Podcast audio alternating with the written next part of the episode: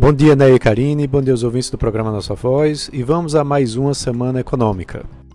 Na semana passada, a gente teve uma alta do Ibovespa marcada com preocupações menores com relação à Ômicron. Parece que essa preocupação já está passando e com também uma decisão da política monetária aqui no Brasil, inflação abaixo do esperado, apesar de que ainda em alta. Nos próximos dias, além de acompanhar essas novidades sobre a nova variedade é, da, do Covid-19, a Ômicron, mais sinalizações de bancos centrais aqui no Brasil e pelo mundo serão também observados né, pelos investidores.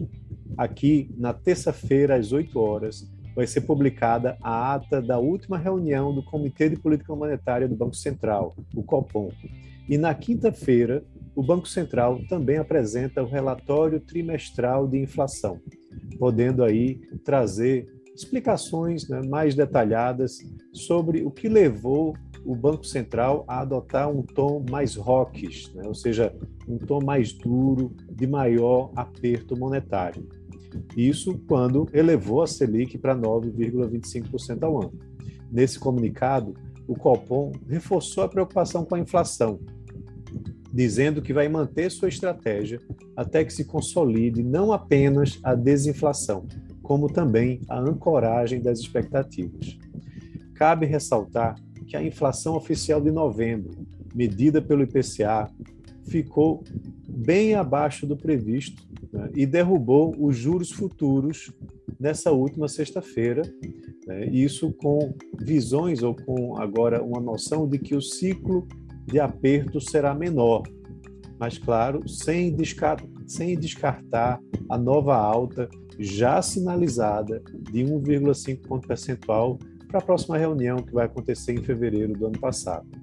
Os dados das vendas no varejo também mostraram que é, você tem aí preocupações com o desempenho da economia e essa semana a gente vai ter um novo indicador muito importante do setor de serviços referente ao mês de outubro na terça-feira. Né? Há uma expectativa que esse indicador fique estável em relação a setembro, mas mostrando uma alta de 9,4% em 12 meses.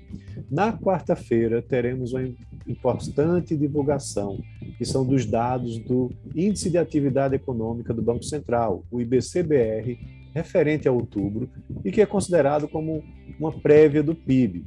Né? Há uma nova projeção de queda nessa comparação mensal, levando o acumulado em 12 meses para uma baixa de, próximo, de algo próximo de 1%.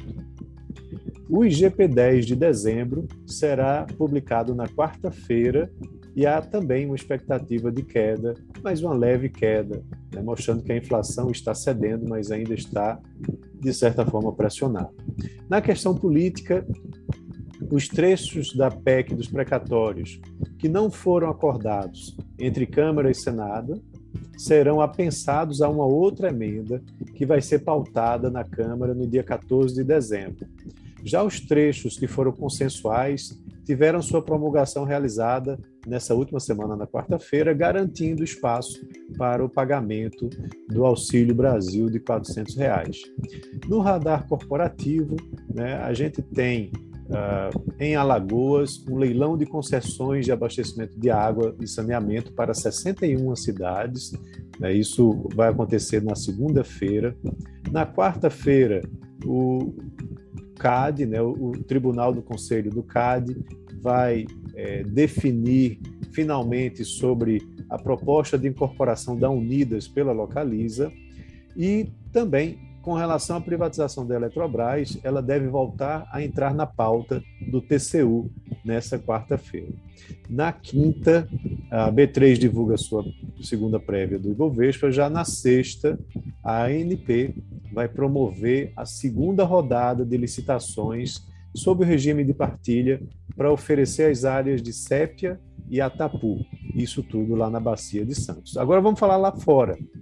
Lá fora, a gente tem como destaque a reunião do Federal Open Market Committee, né, o FONC, lá nos Estados Unidos, e do Banco Central Europeu, ambas na quinta-feira, para a definição das suas taxas de juros né, e também da política monetária.